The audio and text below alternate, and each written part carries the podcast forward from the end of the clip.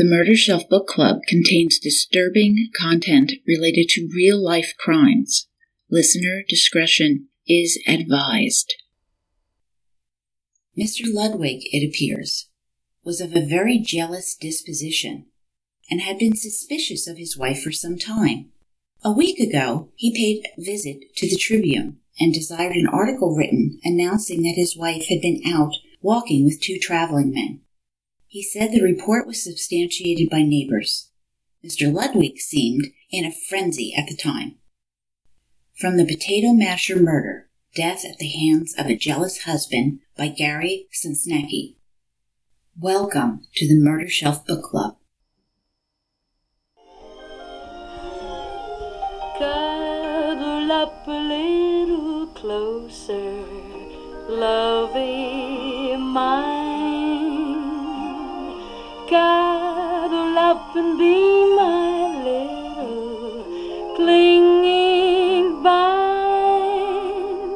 Like to feel your cheeks so rosy, like to make you comfy, cozy, cause I love from to Welcome back, Murder Shelf Bookies, to episode 30 on the Potato Masher Murder by Gary Sosniecki, Part 1 A Dinner of Embers. I'm back! I'm your host, Jill, and I have a true crime book club in the greater Philadelphia area and love discussing true crime, where I apply my 30 years' experience as a psychology educator who studied and taught about serial murder. I decided to turn my love of reading and fascination of true crime into a podcast so I can share these stories with you. Each month or so, I will discuss a book that I've pulled off my murder shelf in the first two episodes. Not a boring timeline, I like to give you the story from the author's point of view. In the third episode of the series called Second Cast, I will delve into the path not taken, the threads not pulled, add analysis and updates to the case that are compelling. These episodes tend to have a surprising quality to them. A quickie shout out to Australia. You are on fire listening to my podcast. Thanks a heap. Ta. I hope everyone had a wonderful Thanksgiving and Hanukkah. My sabbatical is over. I figured myself out going solo from this point forward, and I should be on a solid foundation podcast wise, so I really do appreciate your patience. Also, for those of you following, this has been complicated time as I've been through a medical ordeal myself. We totaled the car. Hubby set his hair on fire. He is okay. There were heroic efforts to avoid a flooded basement, leaving me with a concussion as I slipped and fell on the wet tile. Plus, my sister, she has debated hospice care versus palliative care. She's been on kidney dialysis for over 10 years now, with a host of other medical issues that have made this last year living with me really, really difficult. And I love her, but this has been a very, very tough situation. Caregivers are truly blessed people, and November was Caretaker Month. So if you didn't get to make a donation and you missed it, you still can. There are links on my blog at www.murdershelfbookclub.com. Now, in spite of it all, I want to assure you that we are all coping well with this, and I have a really strong support system. So we're all moving forward. Oh, and there was a new beautiful baby in the family, so things are definitely looking up. So I will have far fewer interruptions, smooth sailing putting out episodes, reading, writing, recording. I should be finding a nice pace now that the daily impact on me is over. What could possibly go wrong, as we always say? Just know I love doing this podcast, and I've missed my true crime outlet, and I really do feel I am back, and I will strive not to disappoint you. A big thank you to Kevin at the Jury Room Podcast, who has been a huge help, so supportive. So check out his podcast. It is really good, very informative, and a true crime delight. That's the Jury Room Podcast out there on all the formats where you find podcasts. So thank you very much, Kevin. So, book club. What delicious food do I have for you at book club today? Since we are in Indiana for a story, goat cheese is one of my great favorites, and this is always the best. Always looking for ease of preparation in these busy days, this uses just plain cream cheese, goat cheese, and fake preserves that you put in a food processor, not too long because it can get liquidy. You wrap this mixture in saran wrap, form a ball, and refrigerate it for three hours. Honestly, this is the hardest part of the whole recipe, and this can be done the night prior. Then you roll the bowl and chop walnuts and serve it with crackers, cheese, or whatever you want, and it is just wonderful. Now, the perfect wine pairing for this is Naked Wine's sparkling Penelope, North Coast Blanc de Blanc, NV. V. I did not go with the more obvious champagne, which is a terrific complement to Fig and Goat. Instead, I really suggest you try this elegant, dry, sparkling wine because it really delights the taste buds, very crisp, a lot of fruit in each sip. It comes from Northern California's Chardonnay region, where Penelope Coster is well regarded as a bubbly winemaker with a stellar reputation decades in the making. A real favorite of mine, you will enjoy this pairing with this fig and goat cheese book club snack. The recipe and wine details are also on the blog, so bon appetit! Now, we have a murder to look into from the hard labor of author Gary Sosniecki. Now a retired journalist, Gary Sosniecki is the great grandson of victim Cecilia Ludwig, and he worked at newspapers in four states during a 43 year career that include owning three community newspapers with his wife Helen. He's received dozens of journalism awards for excellence from state, national, and international organizations. Gary won the Eugene Cervi Lifetime Achievement Award from the International Society of Weekly Newspaper Editors and was inducted into the Missouri Press Association Hall of Fame in 2014. The Potato Masher murder, death at the hands of a jealous husband, recently received the first place Walter Williams Award, the top award in the Missouri Writers Guild 2021 President Contest, and was published by the Kent State University Press. Congratulations to Gary and Helen.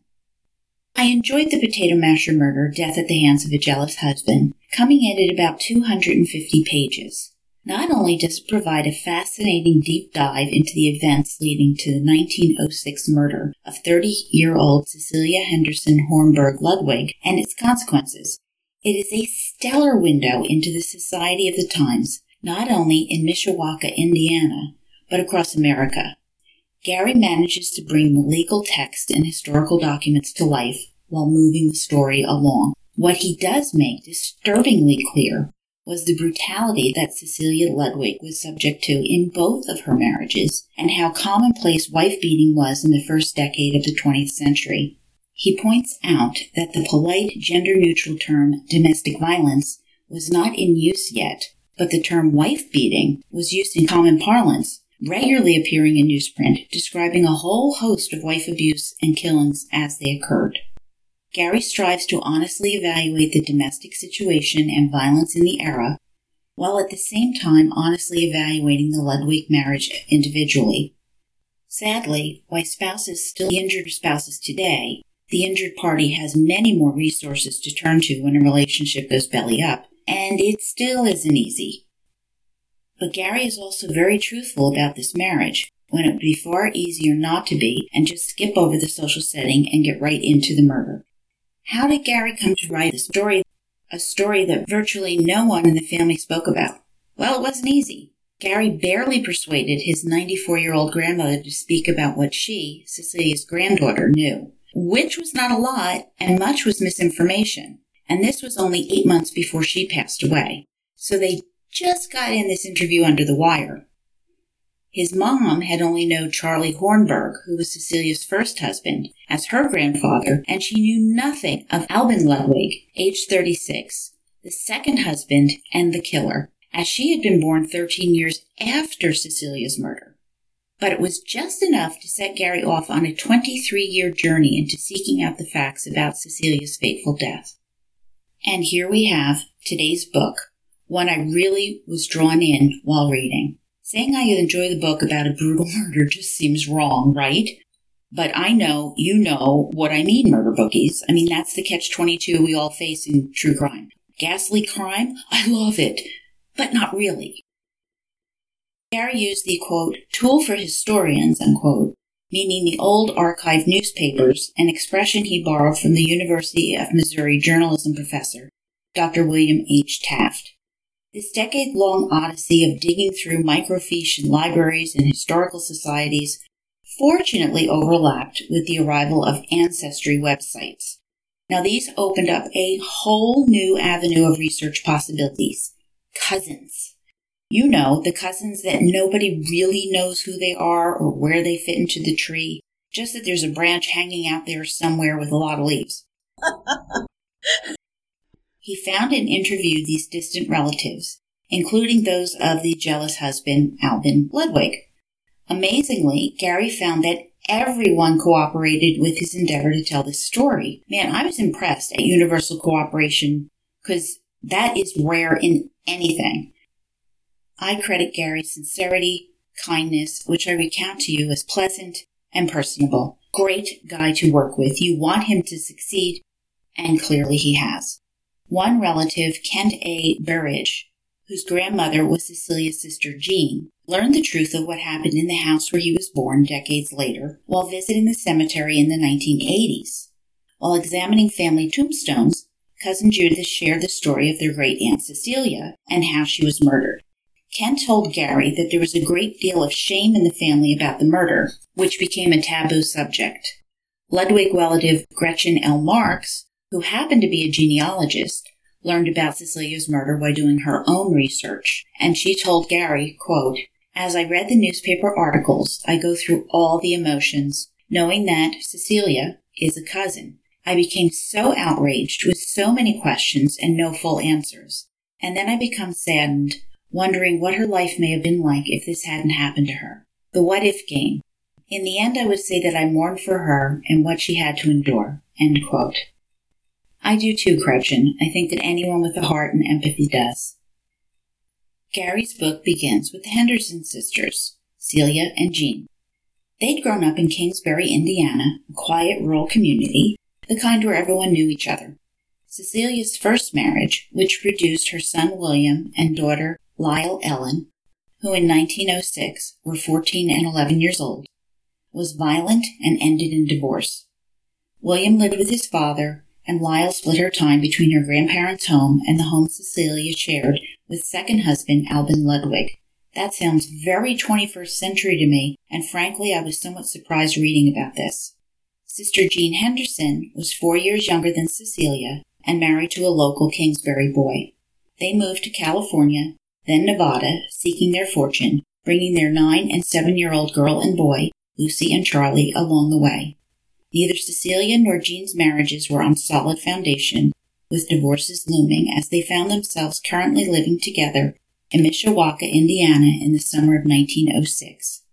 Murder would make one divorce moot.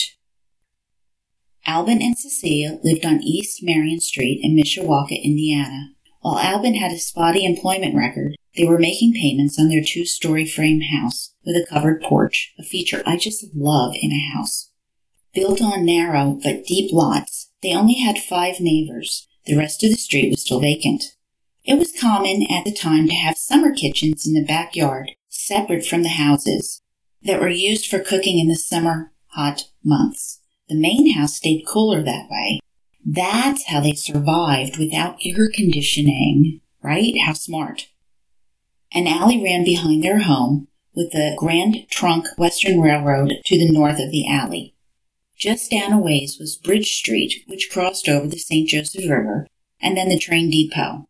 Access to the train made it easy for Cecilia's mother to visit from Kingsbury, about 29 miles or 46 kilometers away. Imagine a growing city of Mishawaka doubling its population from 1900 to 1910 from 56,000 to 11,900 people, building businesses, home construction underway. A point of unity for Mishawakans was the local South Bend Daily Times, which ran stories that broke hearts, such as the death of little Luna Weiss, whose grandparents were babysitting her when she had a pair of scissors in her hand, stumbled off the veranda, tearing open her tender throat, killing her in this bizarre accident.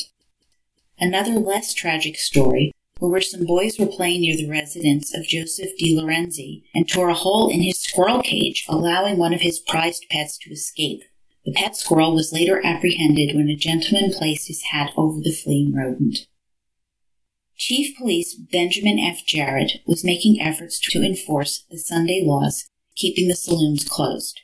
In New Jersey back in the day, I remember the blue laws, though we were not the only state to use this term. It goes back to the color paper that the Puritans printed Sunday trade restrictions on, encouraging people and families to attend church services. Bergen County in New Jersey still has blue laws in 2021, and other areas do as well, but they vary wildly, involving alcohol sale and consumption, horse racing hours, car dealership sales, and more.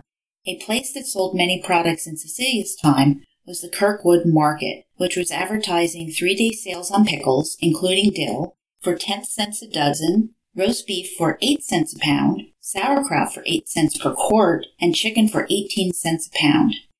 The big story of the day was the Atlanta race riot of 1906, then in day four, begun by the assassination of a county police officer and the fatal shooting of other white people.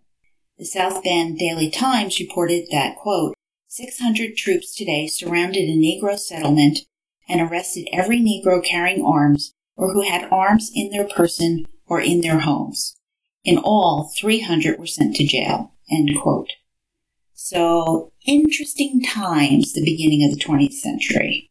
Yeah, such was life in Mishawaka, mundane town life, not the murder capital of the world, but one subject to the tensions of the country beginning a new century under President Theodore Roosevelt so you get a little bit of a sense of the town and the daily times. September 24th, 1906 was a warm fall evening where we begin with Albin Ludwig stealthily sneaking along 2nd Street, spying on his wife Cecilia and her sister Jean. The ladies were speaking to a man named Ackerman.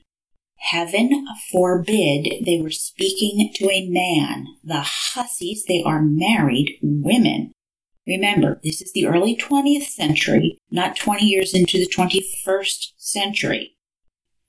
Fresh on Albin Ludwig's mind was the fight from the previous evening, witnessed by Jean and childhood friend Fred Young.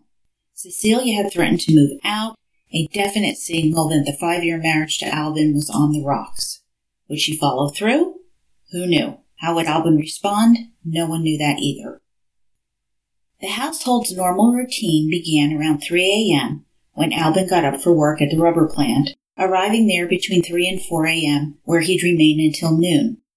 The day of the murder, September 25th, however, he had had a restless night and stayed home from work, staying in bed until 9 a.m. Cecilia, who slept in the spare room with her sister, had woken earlier. Daughter Lyle was already off to school, but Jean's two kids were home eating breakfast. Later, Albin would remark that Jean and Cecilia wouldn't speak to him and that there was no breakfast for him. But this was normal because he usually made his own breakfast at 3 a.m. and was off to work by the time they were up. This Tuesday, Albin went to the front room to read the newspaper. Jean had had enough of the tension and hostility in the house, and regardless of what Cecilia was doing, she was leaving. She went upstairs to pack her clothes. Cecilia informed Albin that she was leaving as well, and needed a trunk for her clothes, to which Albin replied, quote, I will give you mine if you want one, but you are welcome to stay if you want to. End quote. No, Cecilia's mind was made up. She'd be leaving with what she believed was her due, and evidently she thought that was everything. Around 11 a.m., Cecilia asked Albin to go get some gasoline to fuel the cook stove in the summer kitchen, which was the norm of the day. This type of gasoline was heavier, cruder form of what we know today that cooks food faster and didn't make the kitchens ungodly hot and did not make soot like coal or wood stoves. Off went Albin, stopping at Milton E. Robbins grocery store. He ran into his pal, Charles Patterson, who lived three houses down, and they chatted for about ten minutes. Albin told him he was still upset about Cecilia speaking with that bridgeman, Ackerman. Then Albin went to the Northside drugstore, picked up half a pint of brandy from druggist Lester Gittrey, supposedly to make himself cough syrup, and he headed home. It was time for the noon meal, or dinner as lunch was called then. Cecilia was already cooking the boiled meat and potatoes. Albin only put a little gasoline into the cook stove, not wanting to bother her. Albin set off to try to sell his dog, after all, they were breaking up and he wanted to find a home for him since he was a valuable animal. He swung by the Burkhart home, speaking to Anna Burkhart, who he'd really never met before. Evidently, Anna's husband had previously expressed interest in the dog, but Anna had no idea what Albin was talking about. He priced the dog at $3, explaining that he was going away unexpectedly. Anna told him she really didn't want a dog just now. Walking back home, Albin briefly visited with another neighbor and his good friend, Fred Metzler, who always took his side in arguments with Cecilia. Well, isn't that the number one job of a best friend? I, I think so, right? Albin told Fred someone was going to die. That gave Fred pause. Albin confessed to Fred that he was going to kill himself, and Fred begged him, quote, Don't, don't, don't get such a scary notion in your head, Ludwig. Albin replied, I have got to. She's driving me crazy. Fred said, Never mind. You don't have to do that. And then Fred went on trying to dissuade Albin from committing suicide as they began to drink the brandy. We'll just go see some lawyer, said Fred, suggesting a cousin of his, Charlie Metzler. And by the time Albin headed home, the brandy was gone. Back at the house, Jean was packed and was off arranging transportation for their trunks, hers and Cecilia's, to South Bend, Indiana. Dinner began, and Cecilia fetched Albin a cup of coffee, which he drank. He noticed it had a particular taste about it, kind of sour and, and bitter. Cecilia left the table and went to lie down, and the children went off to play on the front porch. Shortly thereafter, Albin began to feel ill, wanting to vomit. Going out back, he found a slop jar. That's an earthen bowl with a handle and had been once used as a chamber pot before the blessed development of toilets. Next door neighbor Catherine Brand noticed Albin, and they bowed to each other as was their very formal custom. Returning inside, he placed the slop jar at the foot of the stairs, and he went to sit outside on the front steps, hoping that fresh air would revive him. He was seen by a painter working nearby. Jean's kids, his niece and nephew, came over asking for candy money. Overhearing the request, Cecilia, who was inside, shouted for Albin to not be stingy and give Lucy and Charlie some money, and Albin complied. Fresh air failing, Albin went upstairs, lying across the upstairs bed. Mind working, he began to wonder about the coffee and if Cecilia had poisoned him. She'd threatened to do so more than once. What would happen if he died? Wait, wait a second, full stop. He had insurance, and he sat bolt upright. Insurance, wait, where's the policy? He got up searching for the policy issued by the Knights and Ladies of Columbus for a thousand dollars payable to Cecilia on Albin's death. No, no, no, no. With them breaking up, he wanted to change the beneficiary to his mother. Okay, that makes sense. Normally, the policy was kept in his dresser, but it wasn't there. Where? Albin asked himself. He went to the closet, where, recall before dinner, Cecilia had been packing her clothes. It was difficult to see without a window there, so Albin got a kerosene lamp to cast some light so he could see if the policy was in his wife's trunk. And he was on his knees going through Cecilia's trunk when she came into the room. Albin tells us that Cecilia asked him, Have you made up your mind to give me all the stuff? He told her she could have half of everything, but she insisted on all of it. He insisted that she would get what she'd get according to the law. And Cecilia began to curse, quote, You son of a bitch! I will swear out a warrant that you tried to kill me and I will get it all anyhow. End quote. Albin told her to go right ahead. It was then Cecilia noticed that he was going through her trunk and asked what he was doing. He said that he was looking for the insurance policy, and she began swearing at him again, quote, You son of a bitch, I will fix you anyhow. And if Albin's version of this whole interaction is to be believed, those may be Cecilia's final words. Cecilia Henderson Hornburg Ludwig did not leave the room alive.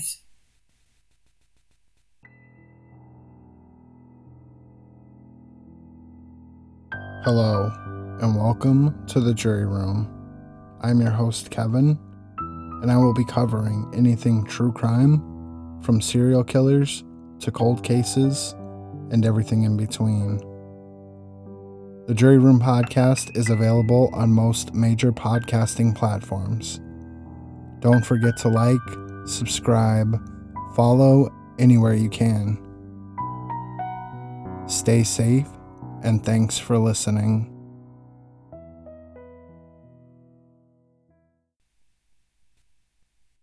The first sign that something was wrong at the Ludwig house happened between 1.30 and 2.30 p.m.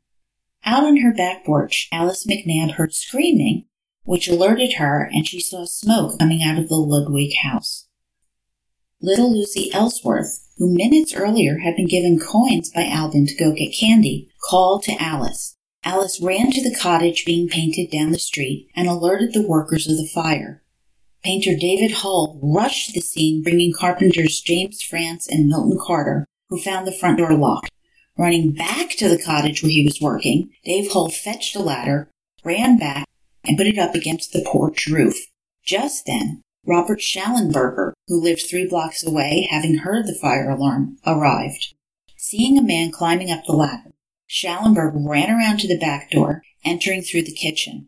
Other neighbors were arriving quickly now. A number had gathered in the back room of the house, because, you know, I'd go hang around inside a burning house. Never, said the fireman's daughter. Schallenberg ran down to the cellar, noticing smoke and smoldering paper on the cement ledge. By now, the fire alarm call box 43, six blocks away, had notified the Mishawaka Fire Department, and Fire Chief Alfred Bicey arrived on the scene by 2:30 p.m.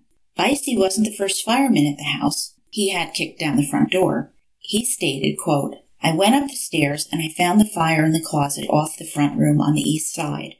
I had the water turned on and put the nozzle into the roof because the fire was burning a hole in the roof.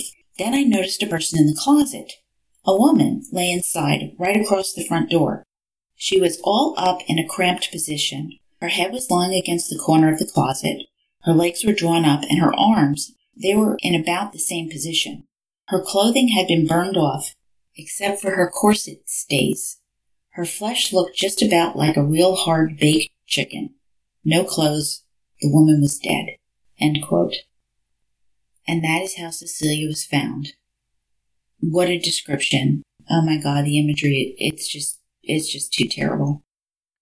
So, meanwhile, the three men who climbed up the ladder came through the window, found Albin unconscious and bloodied in the bedroom off the closet. One of them, Alvia J. Bruce, who owned a meat market a block and a half away, explained, quote, he was just in front of the windows. A dresser was immediately at the side of the closed door against the wall. Ludwig's body was almost against the dresser. The other man and I lifted Ludwig up, and we took him out the window down in the yard, and I laid him on the ground. I found Ludwig bleeding quite freely from his wounds, and thinking it would probably, the loss of blood, be the loss of life, I bound the wounds. Fortunately, Alvia Bruce had spent four of his six years in the Army Hospital Corps, so he had some knowledge of how to treat Albin. Would Bruce's actions save Albin's life? What was happening in the Ludwig home? The neighbors were abuzz with folks congregating. The fire was eventually contained. Ludwig was taken back inside to shield him from the prying eyes of the hundreds of onlookers who had gathered at this point. Laid down, Albin finally vomited, his stomach still upset from the coffee. He was taken to the hospital by ambulance, alive but unconscious. Without cell phone videography that occurs so matter of factly today, the media was still all over this story. The South Bend Times, in its rush to be the first to go to print, identified Albin as Alvin. And I admit it, I am thinking about chipmunks. I just can't help it. and the media transposed the numerals on his address on East Marion Street, sacrificing accuracy to win the publication race. Now, this caused confusion from 1906 all the way through the printing of this book in July 2020, if you can believe it, which is why Gary wrote that the Ludwigs live on East Marion Street without indicating the house number. The Mishawaka citizens read in the newspaper that Alvin Ludwig had cut his throat, slashed his wrists, with blood gushing everywhere, forming crimson pools in the carpet, with him lying there near death. There was evidence of a struggle, and once the firemen opened the closet door, the body of Mrs. Ludwig was there, flesh burned to a crisp. The only things recognizable was her wedding ring and corset stays. Evidently, after quarreling that morning, Alvin had killed his wife, threw her into the closet, set it afire, slashed himself in a suicide attempt, and the story was just electrifying. What author Gary Sosniecki observes is that most journalists will use the word alleged as a qualifier adjective when describing possible criminal conduct in their stories, as we have likely all noticed. and in 1906 alleged was only used when referring to Albin's alleged drinking to excess on occasion, not regarding the murder or attempted suicide. So one headline reads, Man kills wife. I mean, that is a pretty damning proclamation without the slightest nuance or caveat or hesitation. News stories also revealed that a week earlier, Mr. Ludwig had come into the office of the Tribune wanting an article to be written announcing to the world that his wife had been out with traveling men, an observation substantiated by neighbors. Albin had been in a frenzy at the time of the request, which certainly was evidence of a jealous streak in the man. The traveling man comment, I believe, refers to traveling salesmen who go door to door selling various products. Not familiar with the concept? Well, you can see the handy dandy salesman on an I Love Lucy episode to get an idea. It is on YouTube and I've linked it to my blog. It's really amusing. So back to the emergency. Injured, bloody, dying Albin is rushed to Epworth Hospital where medical personnel work to staunch the bleeding and to save his life. Cecilia's body is taken to St. Joseph County Mortuary for an autopsy to be conducted by doctors Charles Stroop and Edgar Doan, the coroner. From the post-mortem, the doctors found that her body is terribly charred, but they also found a very jagged scalp wound on the left side of her head. On Celia Betty J. Ludwig's death certificate, they ruled that the immediate cause of death was suffocation by smoke and shock from being burned. Coroner Dr. Henry C. Holzendorf went to the crime scene, where he noted the charred clothing, a trunk, a can that could possibly have held kerosene, and a potato masher. That is an odd place to find a cooking utensil in an upstairs bedroom closet. At some point, as the chaotic scene unfolded, two women arrived by train. Of all people, Cecilia's mother Mrs. Christina Henderson, and her sister, Cecilia's aunt, from Kingsbury. Oh my God, what terrible timing. They got off at the depot nearest to Albin and Cecilia's home. Mrs. Henderson arriving at the house, having no idea that her daughter has been murdered and certainly not how. Only after viewing the charred remains herself did Mrs. Henderson and her sister truly understand what was happening around them breaking down into abject grief and sobbing. I cannot even imagine you come to visit and you walk into this. I, I can't even imagine it. I just, it's just, it just gets worse.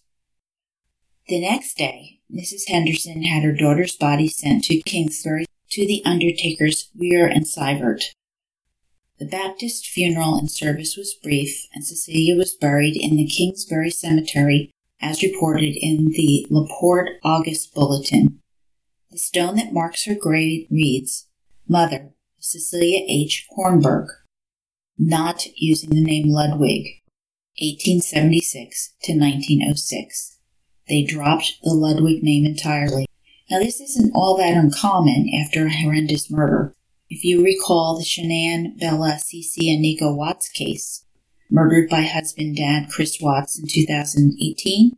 Their gravestone drops the Watts name as well, bearing Shanann with her maiden name, Rzucek, and the children with their first names. So I completely understand that choice. This story would be the talk of the immediate area towns, Mishawaka, South Bend, Elkhart, where Albin Ludwig grew up, for months. In LaPorte, the newspapers latched onto the story like a dog with a bone. Sometimes there were actual facts in the stories, and sometimes, yeah, not so much. They were pure fake news designed to be sensational and sell newspapers, even then, in 1906. The Ludwig marriage was dissected. Rumors based on anonymous sources were printed one day and dismissed the next day. As you move outward further from Mishawaka, like in concentric circles, the stories were reprinted and reprinted again, sometimes with attribution, often without. The common denominator, the word gruesome, spelled G R E W S O M E, not G R U E S O M E. So grew, gruesome. Eventually, the stories came to settle on a few brief facts, but dependent on Albin's version of the confrontation. that Cecilia caught Albin snooping through her packed trunk, that the murder weapon was a potato masher, giving the rise to the intriguing title of the book, and that's what we have. The other witness is dead. By the way, a potato masher is a long handled wooden tool with a thick cylindrical bottom, sort of resembles a knob end of a baseball bat. So swung like a mallet, a potato masher could be wielded as a deadly weapon. South Bend Daily Times reporter Peter Young, who was inside the house shortly after the murder, wrote, quote, Because of its horrors and the shocking features, this case is without parallel in Mishawaka. That their life has been a not too happy one seems reflected in the repeated expressions of the husband. He has been employed as a shoemaker in the plant of the Mishawaka Woolen Manufacturing Co., and fellow employees declare that he appeared to hate everyone, perhaps also himself. Just what led to the development of this particular personal characteristic cannot be definitely stated, yet it is alleged that the woman was in a measure responsible. It is known that the man who committed the terrible deed of Tuesday afternoon is possessed of an almost ungovernable temper, that he was insanely jealous of his wife. In that morning, he declined to go to work, and a child related to the couple is said to have ran out of the house just after dinner and asked the neighbors to protect Mrs. Ludwig because he was abusing her.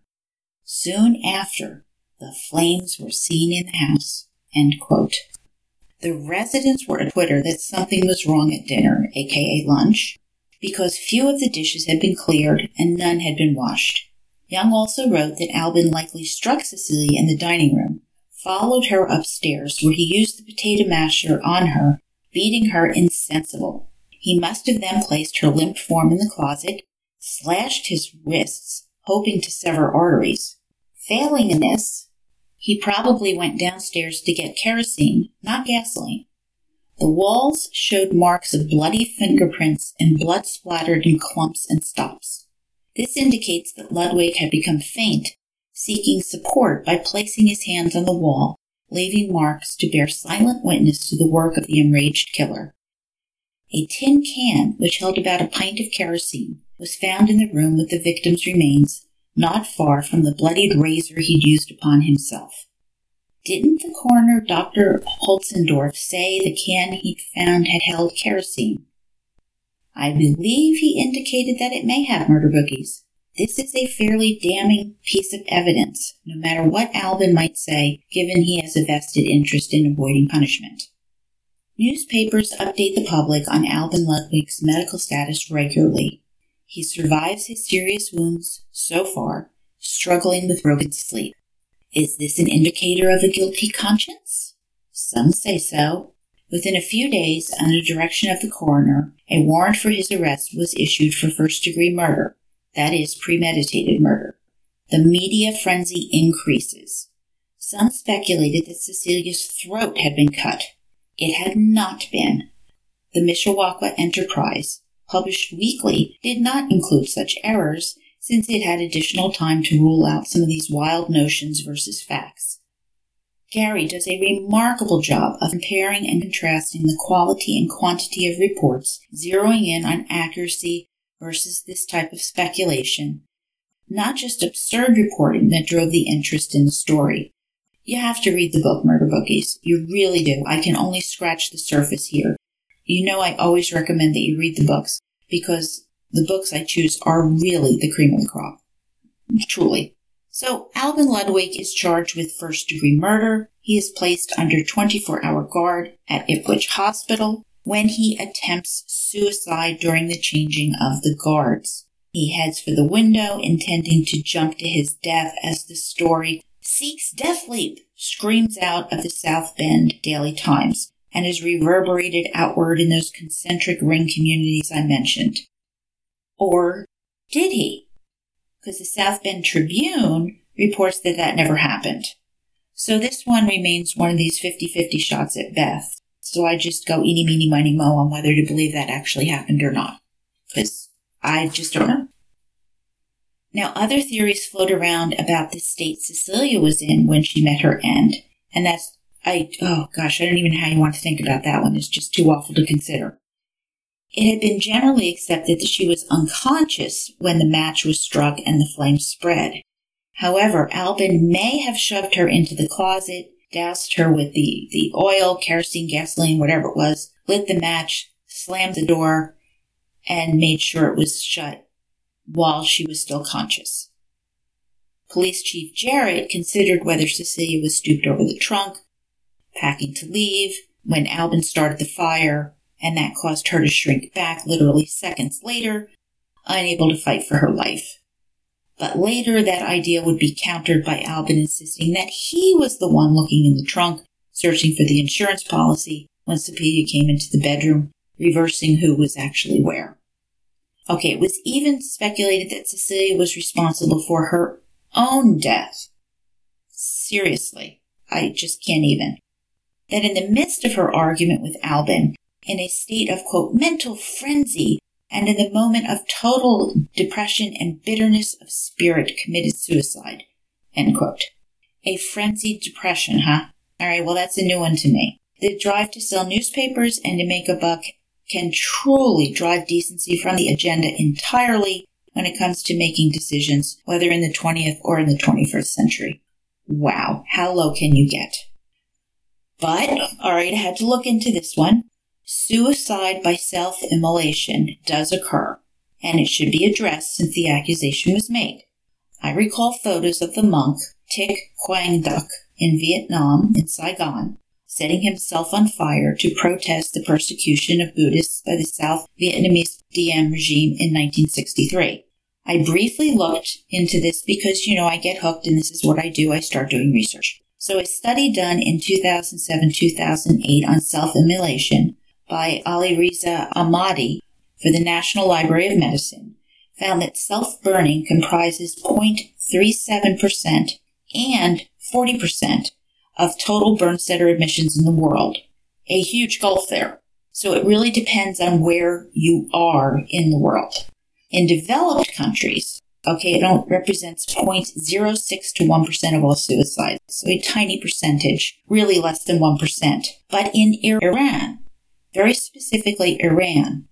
Iran is the self immolation capital of the world. Depending on the region, between 4.1% and 36.6% of admissions in the Iranian burn centers are for self immolation.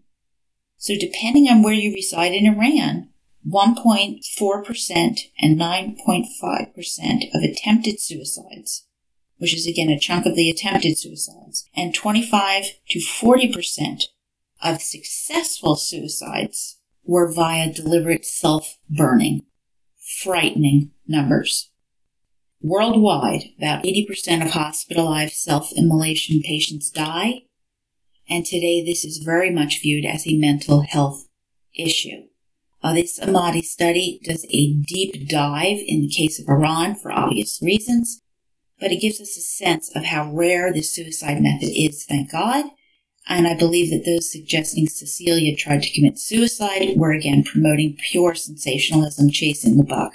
So back to the real issues in the Cecilia and Albin murder case. According to the Tribune, patrolman Lauren Faust was assigned to guard Ludwig, and reportedly Albin asked him, quote, When is my wife coming to see me? She should have been here before this. End quote. Huh. So didn't he grasp what had happened to Cecilia? Was Albin in denial? Was his memory impaired? Because severe trauma can do that. Or was, a very crafty, Albin building his defense? Stay tuned. Four days after the horror, a preliminary hearing on the murder charge was set, and the Elkhart Truth reported that Ludwig would probably enter a plea of insanity. So there you are. It looks like he's building his defense, right? Yet at the time, Albin didn't even have a defense attorney and his family had not even made an appearance. Alright, there was further delay when Albin contracted pneumonia, called lung fever at the time, plus there were fears he was developing gangrene, both of which could prove fatal at the time. There are no antibiotics. Fun fact.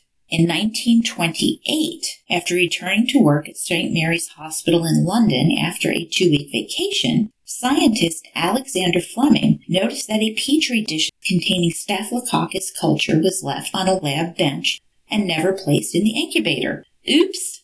Somehow, in preparing the culture, a penicillin mold spore had accidentally been introduced into the medium, perhaps floating up a stairwell from the lab below where various molds were being cultured.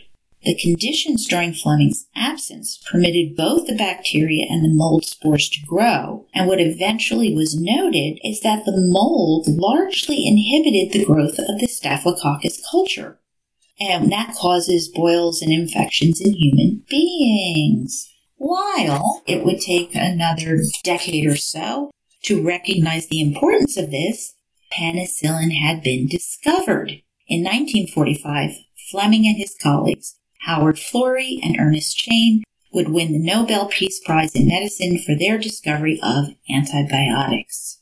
The miracle drug, known as, as penicillin was called, was not in common use until the mid 1940s, so it would be of no use to Albin Ludwig in 1906 because it hadn't been discovered. All right, there was also a significant amount of discussion about Albin getting the death penalty, although this would be a moot point if he died of his self inflicted injuries. He was also reported to be threatening to starve himself to death, refusing all food except a cup of tea. The media managed to take Sunday off from reporting on the sad saga of Albin and Cecilia, but just in time to spread new revelations for Monday's newspaper. The public would discover that the evening before the murder, Jean and Cecilia had been in town and stopped at the North Side drugstore to refill an iodine and glycerin prescription, a medicine that Cecilia used for her feet. The bottle was found in the house, which makes sense because, you know, I keep my medicines in my house too. Mm-hmm. However, if ingested, this can be toxic. The papers asked, had Albin attempted suicide by drinking this poison too? Was that why he vomited on that awful day? Was this further evidence that he was really deranged in a state of mental desperation? Journalist Peter Young speculated that Albin's complaints of a sore throat supported the poisoning theory. But which one? That Cecilia had poisoned him or that Albin had poisoned himself? In the county where Cecilia's family lived, the LaPorte Argus Bulletin reported that Charlie Ellsworth, not quite seven years old, Albin's, quote, little nephew, was in all likelihood a witness to the tragedy, end quote. While Charlie was specifically not named in the story, neighbors had found Charlie in the kitchen when they came to the Boning house. When asked what was going on, he stated, quote, Uncle is bleeding, end quote, or something to that effect. Charlie had had to have been upstairs at one point, or Albin downstairs. Hmm. Still in 1906, the beginning of October, Gustav and Minnie Ludwig visited Albin in the hospital. This is Albin's brother and sister in law, reportedly, so he could ask their forgiveness for past issues that had created dissension between the brothers. Evidently, Gustav and Minnie were told there was little hope of Albin's recovery, and the Elkhart Daily Review wrote that Albin would only last a few more days at best.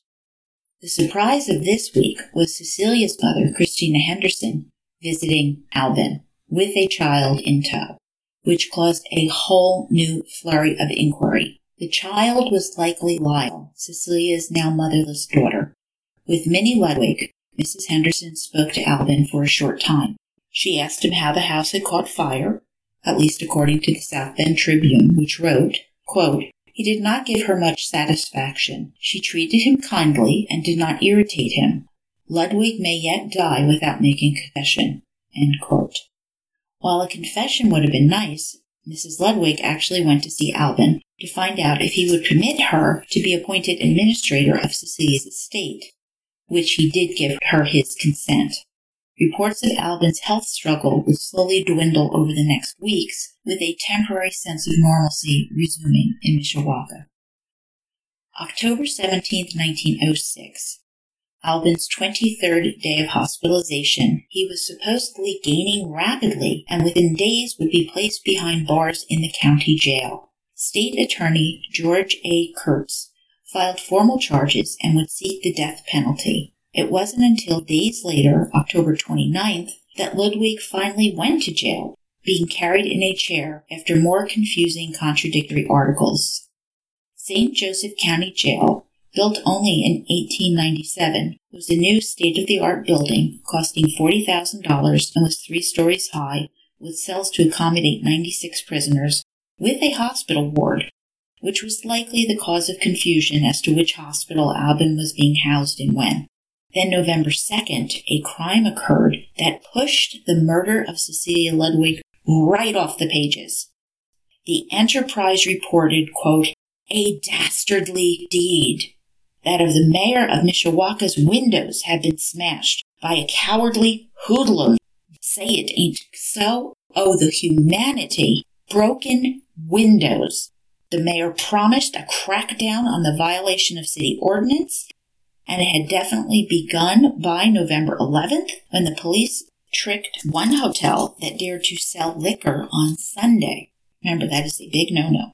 It seems that Police Chief Ben Jarrett followed a group of men through the back door of the Milburn house with Officer Faust, who I mentioned earlier, who guarded the main entrance. About a dozen men were being served alcohol, and they promptly became verklempt, or upset. Hotel proprietor Burton Fillion was arrested. The case came before Judge E. E. Long, and defense attorney Joseph Talbot advised Fillion to plead guilty, and he was fined $25 by Judge Long. Seems Mishawaka was going to hell in a handbasket. Broken windows, drinking and selling alcohol on Sunday, murders. Ugh. November 19th, Albin Ludwig was carried to court on a cot, and his counsel, Will G. Graybill and Samuel Parker, entered a not guilty plea. Does that remind anyone of Golden State Killer Joseph DeAngelo being wheeled into the courthouse in California in his wheelchair, feigning weakness and fragility? Eh, whatever. I mean, I do believe Albin was recovering, but DeAngelo was totally playing it up for the cameras. Well, anyway, Graybill, or WG as he was known, um, was working for Anderson Parker and Graybill law firm in South Bend.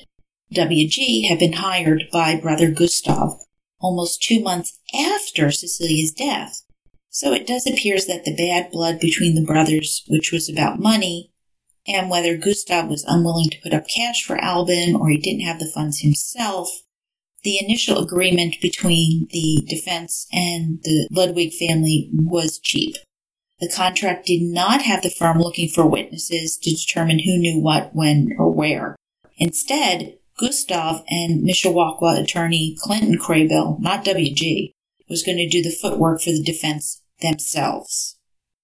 So W.G. Graybill and Clinton Graybill were from Wabash, Indiana, but we're not closely connected on that family tree. Some of those cousins that branches you don't quite know where they connect. Yeah. The Graybills and Parker had read about the crime in the newspaper. They still needed time to prepare for a trial. It was decided by December that the Ludwig trial and an unrelated murder of a hermit named John Perkins by William Gene Cook would be postponed for a time. You'll hear more about the William Eugene Cook murder case in Second Cast, Cecilia's Curse, episode 32 of the Potato Masher Murder Trilogy. Albin Ludwig's murder trial would not move as quickly as William Cook's. The press reported in February 1907 that the docket of the St. Joseph County Circuit Court was the largest in the history of St. Joseph County and would certainly last right up through the May term. Besides Albin Ludwig, another murder case was being tried, that of Day Armstrong, who killed a quote wanton woman in South Bend Hotel and then attempted suicide, end quote, according to the Elkhart Daily Review.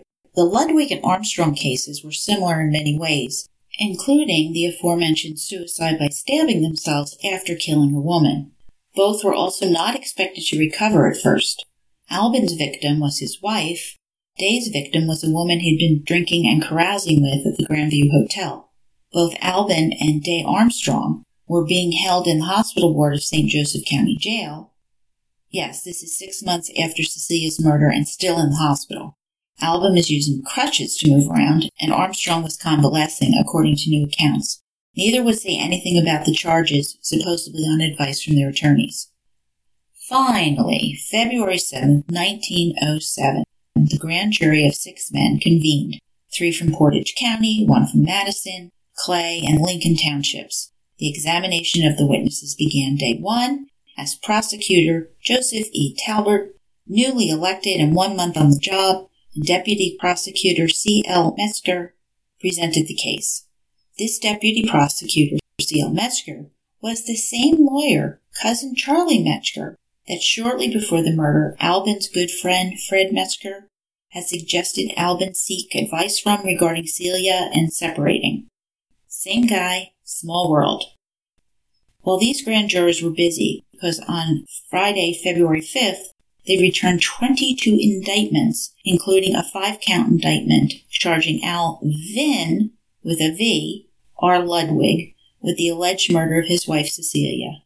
26 witnesses testified. Most would also testify at the trial. The first count charged that Ludwig had done something in some way unknown and murdered Cecilia. The second charge said that Alvin murdered Cecilia by striking her with a certain deadly weapon unknown. The third charge was that he murdered his wife by assaulting her somehow with unknown weapons, causing her to die from this assault. The fourth count charged Cecilia died by Alvin striking her with a potato masher, a deadly weapon. The fifth charge that Ludwig had killed Cecilia by feloniously setting fire to and burning his house, mortally burning her. The grand jury had covered all possibilities in this case, and Alvin Ludwig pled not guilty to all five counts.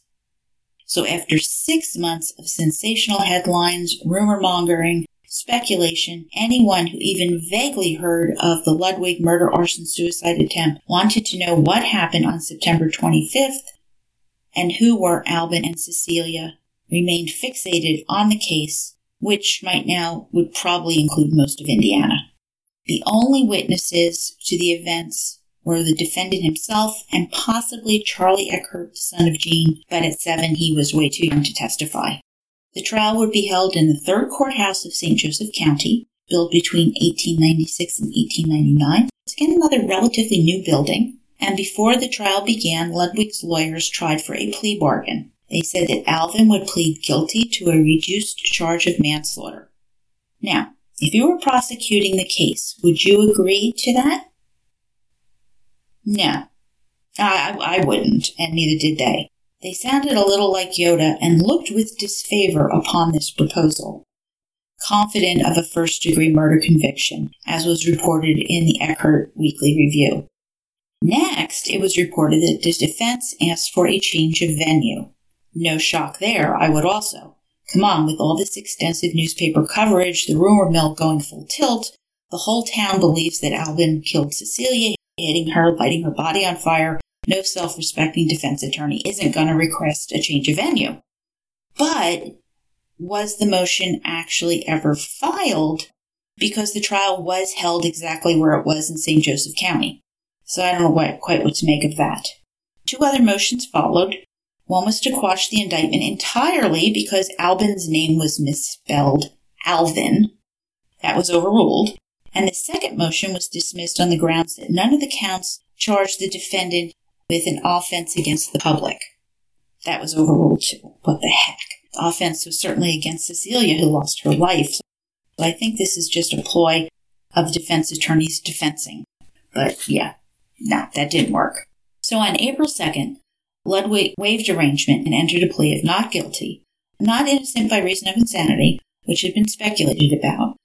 And after days of the papers predicting the trial would begin today, no, no, tomorrow, no, definitely today. It actually began on Monday, April 22nd, 1907, and it was with the greatest difficulty that they found 12 men acceptable to both the prosecution and the defense, the state using five of the peremptory charges, defense 11. Peremptory charges dismiss a potential juror without any particular reason, as opposed to a bias a juror might have, like he worked with Cecilia's father, so he's biased against the defendant.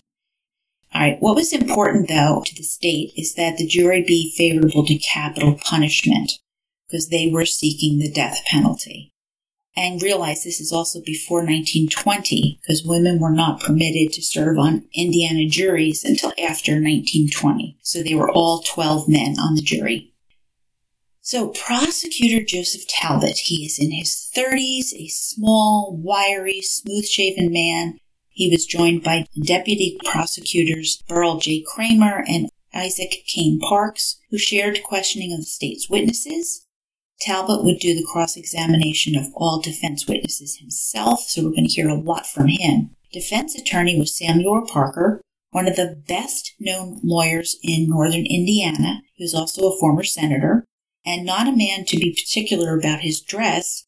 Parker was old enough to have gray hair, a little bald spot, smooth shaven, blue eyes. He was a man who made very emphatic declarations. He and W.G. Graybill made up the legal defense, and they shared direct examination of defense witnesses, with Parker handling nearly all the cross examination of state witnesses. Now, Joseph Talbot is an up and coming guy beginning to make a name for himself. He's being praised in the Indianapolis Star in late January 1907 as, quote, one of the youngest men who has held the office during the last quarter century. He's a man who really put the lid on South Bend after the city had been known throughout the West as one of the most wide open towns in the state. So elected to office, Talbot announces that the laws must be obeyed. Violators heard this and they kind of chuckled, winked, and, you know, kept doing what they were doing as usual. But undeterred, Talbot sends his constables out through South Bend with orders to raid gambling establishments. Talbot was not speaking in platitudes during his election. He was actually sincere. He is a law and order kind of guy. And by 1906, the current climate in South Bend reflected his crackdown Laws, especially those in reference to saloons, were being enforced, and naturally, this is going to make some folks unhappy. The judge hearing the case is Circuit Judge Walter A. Funk, 49, distinguished, thin faced guy, styling bushy mustache, was very popular at the time, and he is a self made man. He began his law practice back in 1886. He ran for office in 1892 and lost, and eight years later, he is now a sitting judge and he is up for re-election. The trial opening statements have been lost to history, but Gary could surmise what Talbot and Parker's theories of the case were from his research. The prosecution's contention a quarrel between Albin and Cecilia began downstairs, and the defendant, quote, seized the potato masher, sending the deceased running from him upstairs he followed her, struck her on the head with the potato masher, making a jagged wound found after death on the back of her head, knocking her out. He dragged her into the closet, cut his wrists and throat with a razor, got blood on his hands, went downstairs to get the oil to throw in the closet and upon his wife's body with the view of starting a fire there and destroy evidence of his crimes. The bloody handprints going down the stairs in fits and starts supported this perspective. Or did it?